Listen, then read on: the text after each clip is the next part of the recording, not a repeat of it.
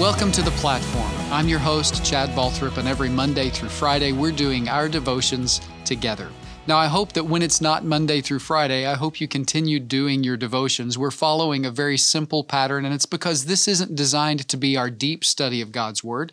This is designed to be more of an intimate conversation between us and our Heavenly Father. We simply read His Word, make a few observations about what it says, and then we pray those verses back to our Heavenly Father.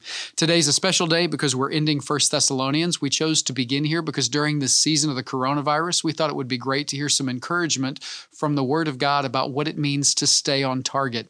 And Paul has done an incredible job through his epistle, through this letter to the church at Thessalonica, of encouraging this church and really by encouraging us to stay on target in our faith through these times of trouble and trial and difficulty and changes. And right now, Paul is ending the, the last few verses of this letter in a way that's really familiar. It's similar to the way he ends his others, other letters with just a, a number of popcorn statements that, that are, are, some of them are personal, some of them are just gracious and kind, and some of them are last kind of last word instructions for ways you ought to live out your faith. And so let's just let's take a look at 1 Thessalonians chapter 5 verses 23 through 28 today. We'll read it, make some observations about it and then pray that back to our heavenly Father. Here's what it says. 1 Thessalonians chapter 5 verses 23 through 28. Now, may the God of peace himself sanctify you completely, and may your whole spirit, soul, and body be preserved blameless at the coming of our Lord Jesus Christ. He who calls you is faithful who also will do it. Brethren, pray for us. Greet all the brethren with a holy kiss. I charge you by the Lord that this epistle be read to all the holy brethren. The grace of our Lord Jesus Christ be with you. Amen. That's 1 Thessalonians chapter 5, verses 23 through 28. And you really do see that theme played out uh, right here in these verses to stay on target. You know, he was constantly reminding this church that there's this day coming when Jesus Christ will return. And it hasn't happened yet, but he's on his way. And will you be ready on that day?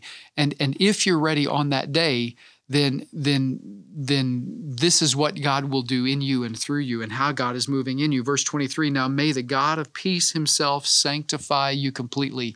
Uh, it's almost like it's a prayer. God, here's what I'd like you to do for my people today sanctify them completely. We've already talked about that word sanctify. It means it, it is that process of becoming. You know, uh, in Scripture, we talk about justification, sanctification, and glorification. Justification is that moment that Jesus Christ makes it just as if you have never sinned. He replaces your sin nature with his righteousness so that you are made right with God. That's justification. Sanctification is the process of becoming. It's those verses in Philippians chapter 2 where it says, um, Therefore, uh, as you have obeyed as in my, in my presence, not, not as in my presence only, but now much more in my absence, work out your salvation with fear and trembling. For it is God who works in you both to will and to do for his good pleasure. Philippians chapter 2. It's not saying we should work for our salvation. We should work out the implications of our salvation. Because we are saved, how are we to act now? How are we to think now? And that process of sanctification is the idea that the Holy Spirit started this work in you and he is continuing this work in you and the author and finisher of our faith Jesus Christ through his spirit will complete he will finish what he started in you. Sanctify, let's see, now may the God of peace himself sanctify you completely, and may your whole, uh, may your whole spirit, soul, and body be preserved blameless at the coming of our Lord Jesus Christ. There's that reminder that Jesus Christ is coming again. And it's this prayer that Paul's praying may your body, soul, and spirit be preserved and ready for that day. I wonder what you're doing right now today to preserve your body, soul, and spirit for his coming. Are you ready to hear the words, Well done, my good and faithful servant? Will you be found faithful in that moment and on that day? Why? Well, because verse 24 says, He who calls you is faithful, who also will do it. You see, it's Jesus Christ who's working in you and through you, and sometimes even in spite of you, to complete you and to draw you to Himself. Verse 25 Brethren, pray for us And then verse 26 is one of those verses of scripture that we're probably not going to do during this pandemic crisis of the coronavirus. Greet all the brethren with a holy kiss. I'm probably not going to do that one uh, right now. I'm not going to greet everybody with a holy kiss, but maybe a holy fist bump, uh, maybe a holy high five, maybe a holy social distancing uh, elbow bump, something like that. I don't know exactly how that's going to work, but essentially he's saying when you recognize one another, recognize what God's doing inside each other's lives. I charge you by the Lord that this epistle be read to all the holy brethren. The grace of our Lord Jesus Christ be with you. Amen. And that's my prayer for you that the grace of the Lord Jesus Christ would be with you. Let's pray that back to our Heavenly Father. Father, thank you so much for your work in our lives. I do pray that you would help us to stay on target.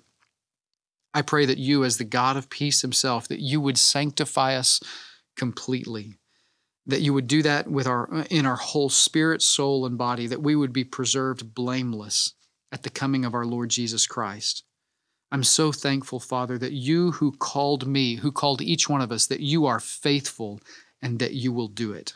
I pray for everyone who is listening that each one of us would be faithful to you, that we would overcome temptation, that you would help us to see those things that tempt us, and that you would remove that appetite that we have for sin, that you would replace it with a hunger and a thirst for righteousness, and that we would follow you. And for everyone who's listening, Father, I pray that the grace of our Lord Jesus Christ would be with us all. We love you. We ask these things in Jesus' name. Amen. Well, thanks so much for listening today. I hope that you've pressed the subscribe button. If you haven't, go ahead and do that. That way you can catch future episodes, and you can always help us connect with more people by liking, sharing, and commenting on this episode. You can also join us uh, at our partner podcast, A Follower of One. It's available everywhere podcasts are found. Thanks for listening. We'll see you next time on the platform.